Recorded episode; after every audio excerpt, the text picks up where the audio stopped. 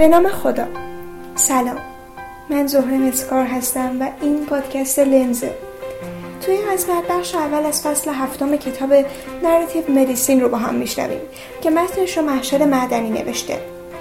ممنون که با ما همراه هستیم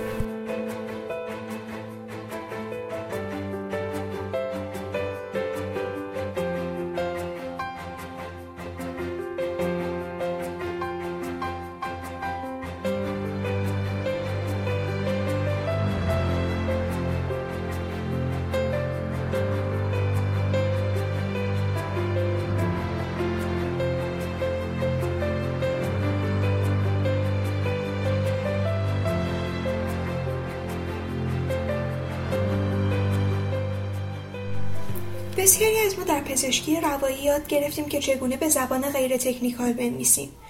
در این مورد بیماران به ما کمک می‌کنند تا اونها را درک کنیم. چیزی را که انجام میدن تفسیر کنیم. پاسخهای عاطفی خودمون در قبال اوضاع احوال اونها رو تایید کنیم و در همه اینها انسجام داشته باشیم. بسیاری از متخصصان و مربیان بهداشتی جذب نوشتن روایت شدند و اونو به عنوان راهی برای همدلی و تحمل در بالین یافتند دانشجویان پرستاری مجلات بازتابنده و تحمل برانگیز رو همزمان که از طریق آموزش بالینی پیش میرن نگه میدارن. از دانشجویان سال اول پزشکی خواسته میشه احساساتشون هنگام کالبد شکافی بدن انسان رو بنویسن. دانشجویان بالینی در دوره های مربوط به رابطه پزشک و بیمار درباره زندگی بیماران خود بنویسند دانشجویان پزشکی برای تقویت مراقبت های انسانی به نوشتن داستان یا شعر تشویق میشن. دانشجویان و رزیدنت ها برای درک تجارب خودشون حوادث مهم رو میمیسن. پزشکان از تجربیات معنیدار در عمل برای پردازش کار بالینی خود میمیسن.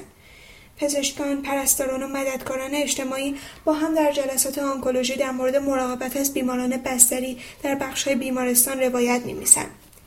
این شیوه ها داره یه جهتگیری هستند که ارزش روایت رو در آگاهی، تعامل، مسئولیت و اخلاق نشون میده. دلیل اینکه ما میمیسیم فقط بیان اون چیزی که در مورد کار بالینی آموختیم نیست. بلکه دلیل اینکه میمیسیم انجام وظیفه ما نسبت به بیمارانه. اگه بتونیم قسمت هایی که ما رو با بیمار پیوند میدن مثل روی روی با یک فرد رنجیده یا بازنمایی اون تجربه رو به وضوح درک کنیم با تحمل در معنای اون می‌تونیم به سمت اهداف نهایی پزشکی روایی و گسترش همدلی و مراقبت موثر پیش بریم. نویسنده میگه در توسعه این شکل از اعمال پزشکی بالینی در مورد قلب انسان فکر می‌کنم. وقتی با یک بیمار در مطب میشینم دو کار متناقض و همزمان انجام میدم. از مغزم به صورت مرتب استفاده می‌کنم. تشخیص تفسیر تولید فرضیه هایی که معنی رو نشون میدن و اتفاقات رو رقم می‌زنن. این کار سیستولیک پزشکیه. تحریک کننده و هدایت کننده اونه تقریبا همزمان یا متناوب با این کار سیستولیک کار دیاستولیکه آرامش بخشیدن، جذب کردن، ایجاد فضای پذیرش در خودم از اون چیزی که بیمار ارائه میده. در موقعیت دیاستولیک منتظر میمونم و توجه می‌کنم. توجه هر گونه تلاش برای ارائه مراقبت های بهداشتی با توجه به بیمار آغاز میشه. در محل کار اتاقکها با پرده سبز جدا شدن تا بیمار بستری شده از یه غریبه دیگه جدا شه. این حفظ حریم کاریه که می‌تونیم برای بیمار انجام بدیم.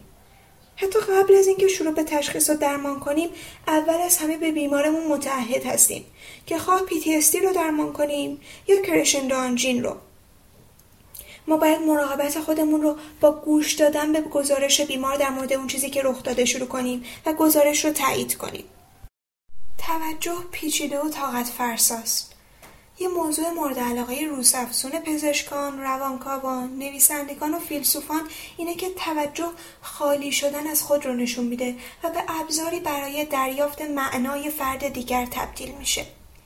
حرکت اخیر به سمت ذهن آگاهی در پزشکی نیاز به توجه متمرکز را بیان کرده.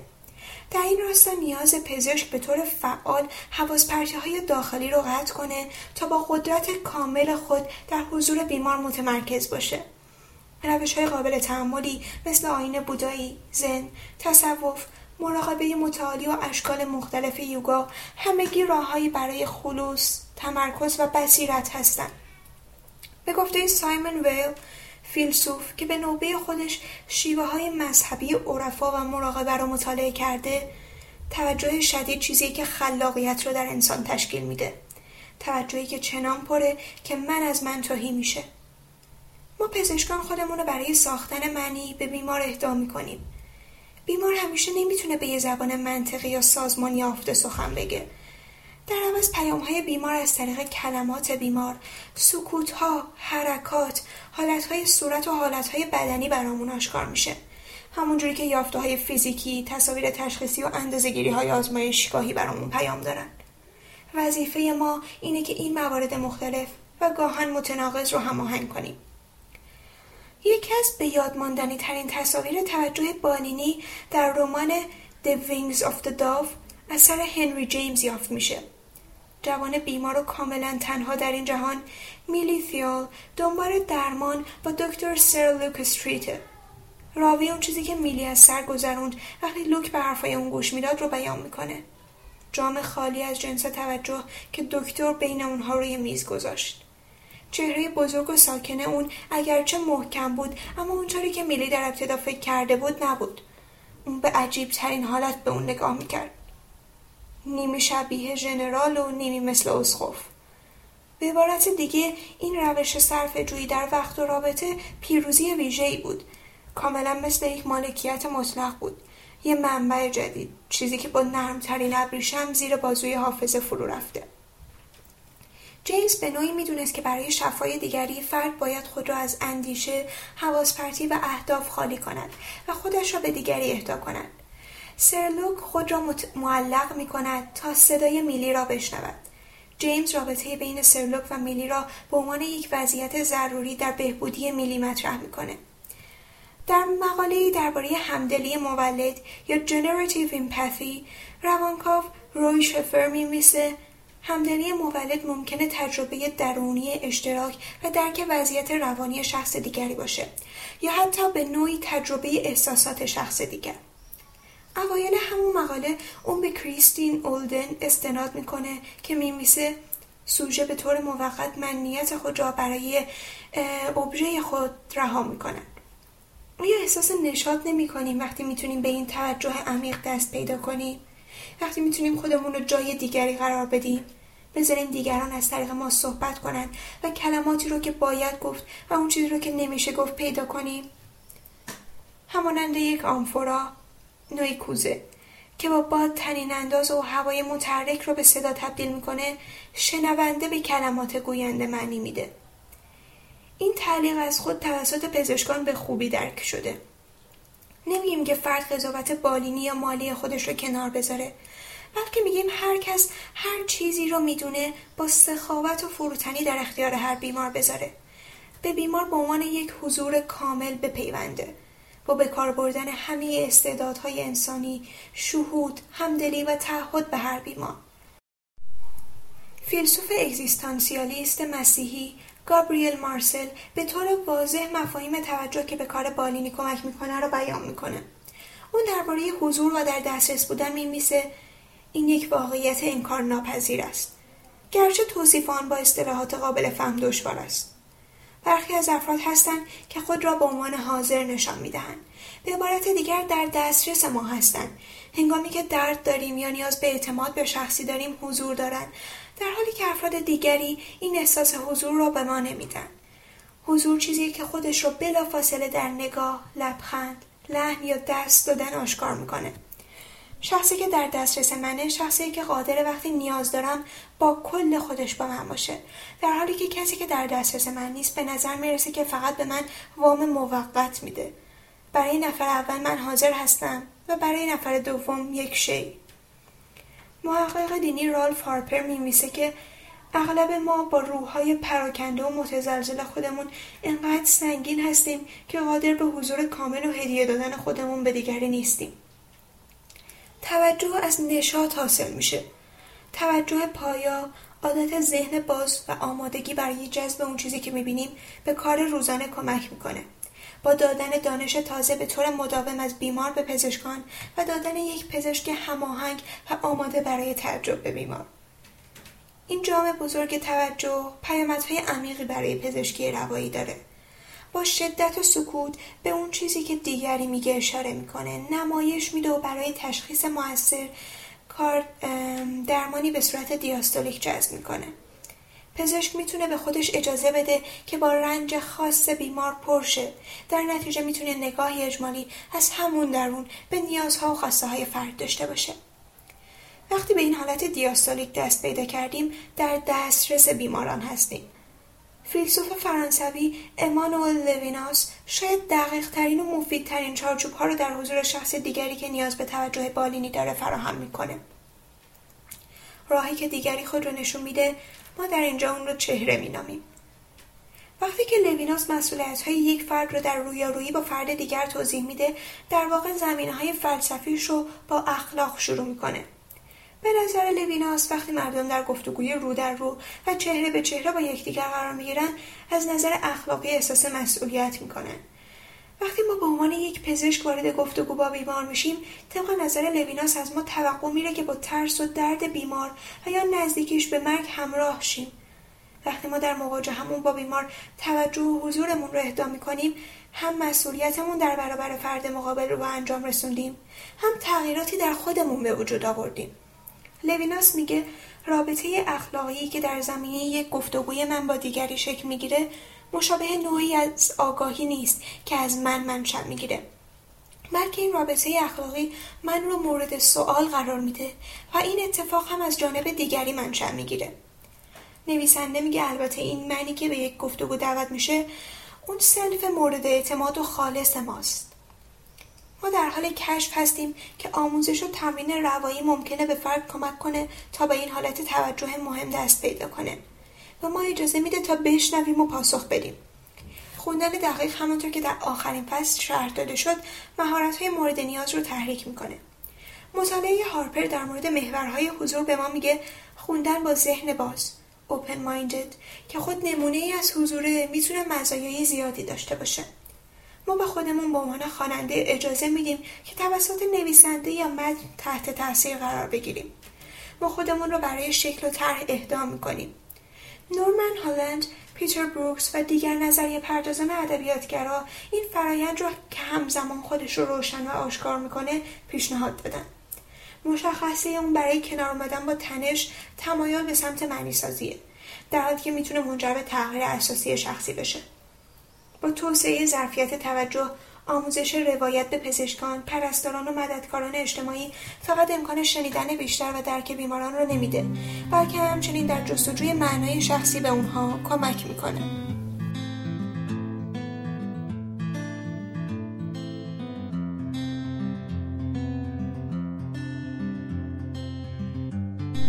بازنمایی به نظر می‌رسه یک ارتباط متقابل قدرتمند بین توجه و بازنمایی وجود داره که در روند نوشتن روایت اتفاق میافته.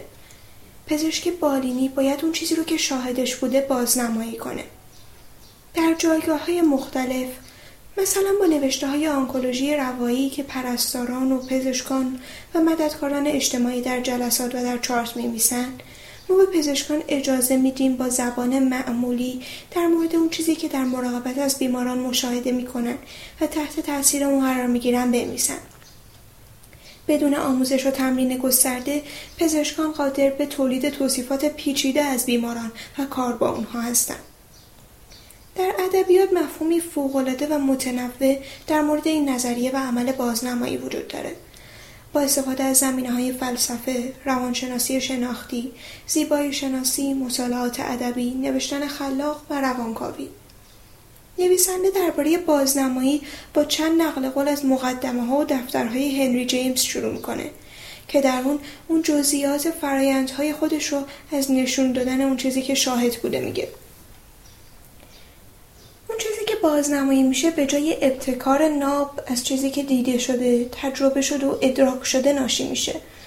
شخصی که عمل بازنمایی رو انجام میده مثل یک رویا پرداز در اتاق زیر شیروانی خود نمیشینه. با چشمان بسته تا چیزا رو ایجاد کنه. تخیل خاطرات و احساسات و ادراکات مربوط به اون رو متابولیزه می‌کنه. به اونا شکل جدید میده. اما در جایی در برخی از سطوح از اون چیزی که تحت تاثیر اون بوده یا تجربه کرده نشد می‌گیره. اگر فرایند بیانی رو یه جور فشرده سازی ارزش ببینیم میشه گفت که هنرمند به سادگی اون چیزی رو که می‌بینه نمیگه بلکه با درک ارزش خاصشون به طور فعال اونها رو تولید می‌کنه. این جمله شرح قدرتمند والتر بنیامین فیلسوف از داستان نویس رو بیان می‌کنه. با تاکید بر اون که معنی اون از طریق گوینده و همچنین از طریق موضوع بیان شده. آثاری از قصه گویان به داستان متصل می شوند همانطور که اثر دست سفالگر به ظرف سفالی چسبیده است. دانشمندانی مانند جان برگر و سوزان سونتاگ عمیقا به زیبایی شناسی دیدن و نمایش بسری می‌پردازند. رولان بارث به این مفهوم در کتاب کامرا لوسیدا ادای احترام می‌کنه که رساله اون در زمینه نمایش عکسه. با اینکه اون بازنمایی عکاسی رو از بازنمایی متنی متمایز می‌کنه ولی اون نظر جیمز رو از اینکه ارزش بازنمایی در شیعه که بازنمایی میشه تایید می‌کنه. نظرات بارتس به ما کمک می‌کنه تا اقدامات بازنمایی رو که ابزاری بسیار قدرتمند در پزشکی هستن ایجاد کنیم. به موجب عمل نور است که تصویر ظاهر می شود آیا نور مرئی که دانه های نقره رو در فیلم تیره می‌کنه یا نور توجهی که به موضوع تابش می‌کنه؟ اینجا منظور ما اینه که توجه ما مثل نوری برای باستاب موضوعه. ما در پزشکی روایی متقاعد شدیم که توجه بدون بازنمایی حاصل نمیشه. میشه گفت هیچ درکی بدون بازنمایی رخ نمیده. نویسنده معاصری که حرفاش شاید بیشترین کمک رو به ما در مورد این فرایندهای بازنمایی می‌کنه پدیدارشناس پاول ریکر هست. نویسنده میگه بویژه به سمت چارچوب سه‌گانه معتبر اون در کتاب زمان و روایت جذب شده. به نام mimesis. البته mimesis اصطلاحی یونانی برای بازنمایی که ارسطو در کتاب شاعرانگی برای توصیف ابزاری که از اون طریق فرم به عمل اهدا میشه برای اینکه طرح را بسازه استفاده می‌کنه. ریکر به احکام ارسطو مبنی بر اینکه mimesis همراه با ابزارهای متنی مثل طرح شخصیت زبان فکر نمایش و ملودی هست پایبنده و با گسترشش به گفتمان معاصر استعاره ژانر کنایه و سایر جنبه های فرم شاعرانه رو نشون میده. mimesis فقط کپی کردن نیست بلکه mimesis ارسطو و ریکر یه فعالیته و به ما چیزی یاد میده. mimesis از طریق عمل خودش چیزی خلق می‌کنه چیزی که قبل از اون عمل وجود نداشت. طرح ارسطو در این حرکت mimesis موجوده. چون نویسنده یک شکل یک نظم و بنابراین یک معنی به اون میبخشه و اون رو از بی‌معنی بودن یا تصادفی بودن به سمت طرح مشخص داستان بیرون می‌کشه. اگر Ricoeur's mimesis one مربوط به توجه دیاستولیکه mimesis two مربوط به بازنمایی سیستولیکه. آخرین حرکت ریکر mimesis سه. به عواقب و نتایج ناشی از اون اشاره داره. mimesis با عبور از اون شنونده یا خواننده است که به تحقق می‌رسه. mimesis سه عمل واقعیه. نقطه تلاقی جهان متن جهان شنونده خواننده است. تقاطع جهان پیکربندی شده توسط شعر و جهانی که در اون کنش واقعی رخ میده و زمانمندی خاص خودش رو آشکار می‌کنه. mimesis دو یا بازنمایی بین مشاهده mimesis یک و عمل mimesis سه قرار داره و افراد رو قادر به انجام کارها یا تغییر می‌کنه که این به وسیله بازنمایی هایی از اون چیزی که می‌بینن یا خوندن بازنمایی دیگران اتفاق میافته.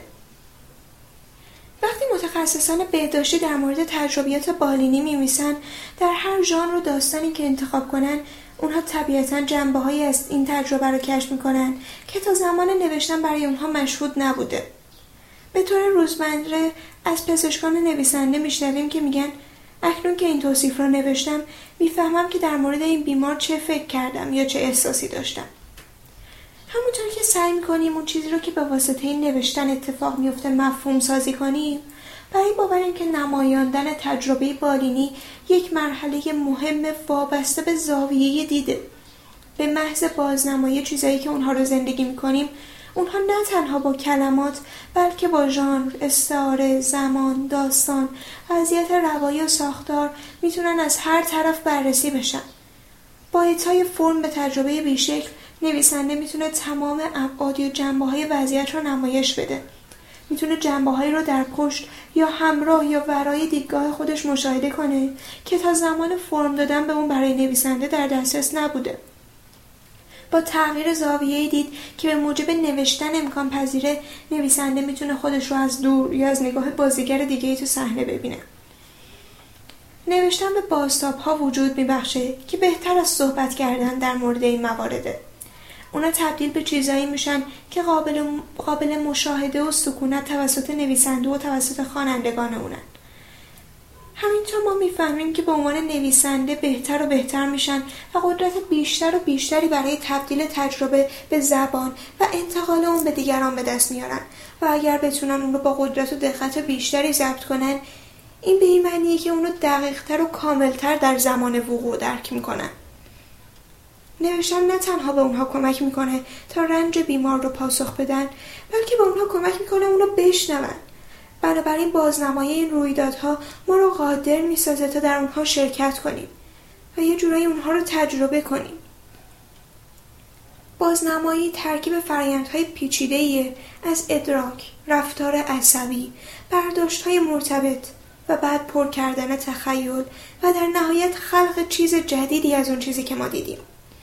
فیلسوف مارتین بوبر این حالت رو که در هنر سهیمن روشن می‌کنه و میگه من نمی‌تونم تجربه کنم نه فرمی یا شکلی رو توصیف کنم بلکه فقط اون رو تنظیم می‌کنم یعنی به اون شکل و فرم میدم.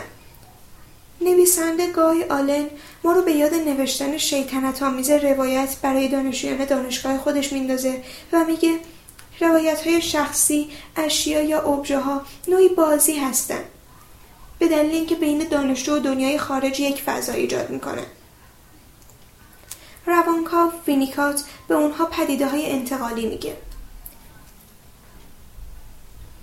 روایت های شخصی اشیا یا ابژه ها نوعی بازی هستند. به دلیل اینکه بین دانشجو و دنیای خارج یک فضا ایجاد می‌کنن روانکاو وینیکات به اونها پدیده های انتقالی میگه. چیزایی که فضای بالقوه بین درون و بیرون رو واسطه گری می‌کنن چیزایی که در ناحیه سوم بین خود و دیگری قرار می‌گیرن.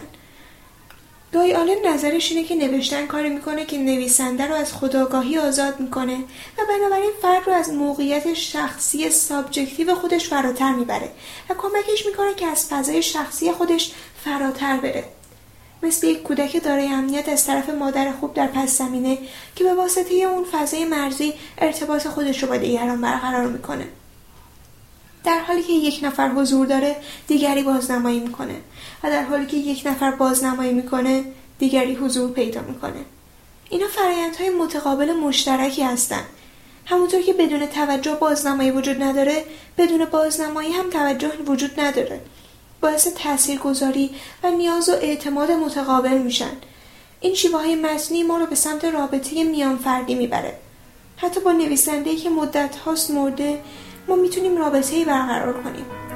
اینجا یه فرد بیمار یک پزشک بالینی متعهد به خدمت هستند مارپیچ mimesis ریکر در واقع در عمل و در عمل کرد در تماس با دیگری به اوج خودش می‌رسه.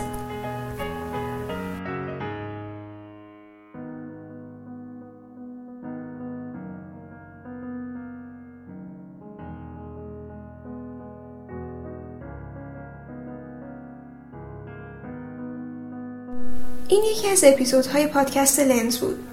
مربوط به فصل هفتم از کتاب Narrative Medicine. امیدوارم که لذت برده باشین. نظرتون چی بود؟ اگه انتقاد یا پیشنهادی دارین یا می‌خواین با همون همکاری کنید حتما به همون بگین. پادکست لنز کاری از تیم مدیکیشن که هسته اصلیش رو بچه های ورودی 97 پزشکی تهران تشکیل میدن. به امید گسترش فرهنگ مطالعه. خداحافظ.